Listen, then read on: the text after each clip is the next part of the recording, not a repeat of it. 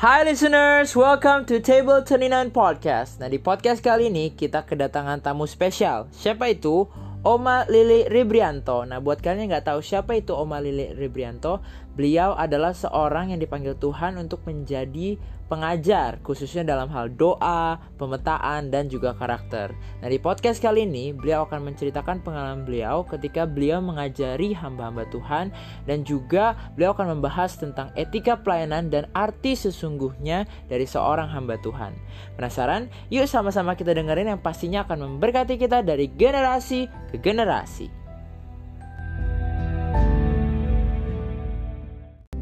Jadi kalau saya lagi mengajar hamba-hamba Tuhan, pendeta-pendeta dari luar kota ya biasanya mereka. Nah mereka rindu itu ketahuan. Jadi kalau dia rindu, dia akan korek terus apa yang ada di dalam diri saya. Nah itu saya makin makin ingin memberi apa yang saya punya tuh yang sebanyak-banyak untuk mereka, untuk persiapan mereka melayani. Jadi mereka lihat saya bisa pemetaan, Bu kapan Bu?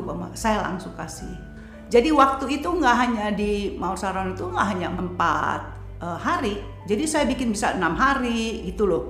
Karena saya tahu kerinduan mereka. Mereka kan kelihatan kerinduan ke, uh, keinginan mereka itu karena ingin pengen tahu siapa sih yang bicara atau kerinduan keinginan untuk saya mau lebih. Saya mau dapat lebih dari ibu ini. Nah, itu saya makin bersemangat. Sampai akhirnya satu kali itu uh, mereka saya kasih sampai enam hari begitu ya sampai ada pemetaan. Nah ujungnya dari pemetaan itu aku biasa basuh kaki hamba-hamba Tuhan.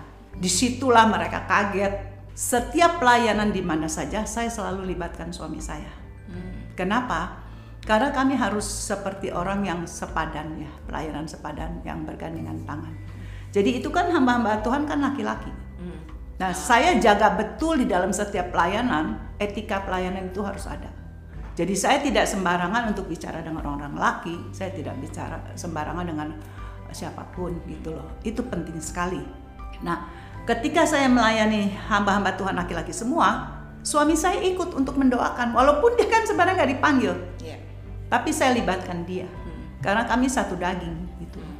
Nah, saya tahu mereka senang sekali Eh, saya lakukan itu ketika kebetulan uh, pendeta kami itu kan menikahkan anaknya. Saya ketemu dia.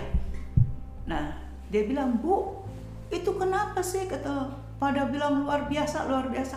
Saya bilang, "Apa ya? Cuma basuh kaki loh." Karena mana hamba Tuhan eh, pendeta-pendeta ya yang mau basuh kaki di antara sesamanya aja deh. Katanya kita hamba, hati hambanya mana? Di dalam melayani itu, ingatlah bahwa kita ini hamba. Jadi jangan punya hati yang pengen dilayani. Makanya tadi kan Nisa bilang, mari bu aku angkat tasnya. Enggak, ini latihan buat saya jadi hamba. Tuh loh, saya nggak pernah mau tas saya dibawain orang, apa dibawain orang enggak. Karena saya latih diri saya. Kalau saya mau, nanti saya keenakan. Wow, kamu bukan bukan marahin saya, saya marahin Tuhan. Kamu ini hamba apa Tuhan? Kan repot. Saya bukan cari penilaian dari orang masalahnya. Itu yang saya jaga. Jadi etika etika di dalam pelayanan itu penting. Berkonsultasi apa ya itu penting. Saya marah besar loh kemarin ini. Pak Andi sudah meninggal satu hari. Ada baru seminggu ada berapa ya? Hamba Tuhan laki jam 12 malam. Ibu apa kabar? Saya nggak jawab. Tapi yang kenalin saya sama dia, saya kasih tahu. Saya bilang, hamba Tuhan tidak pantas seperti kamu harus tahu etika loh. Memang ini nggak tertulis, tapi kamu harus tahu.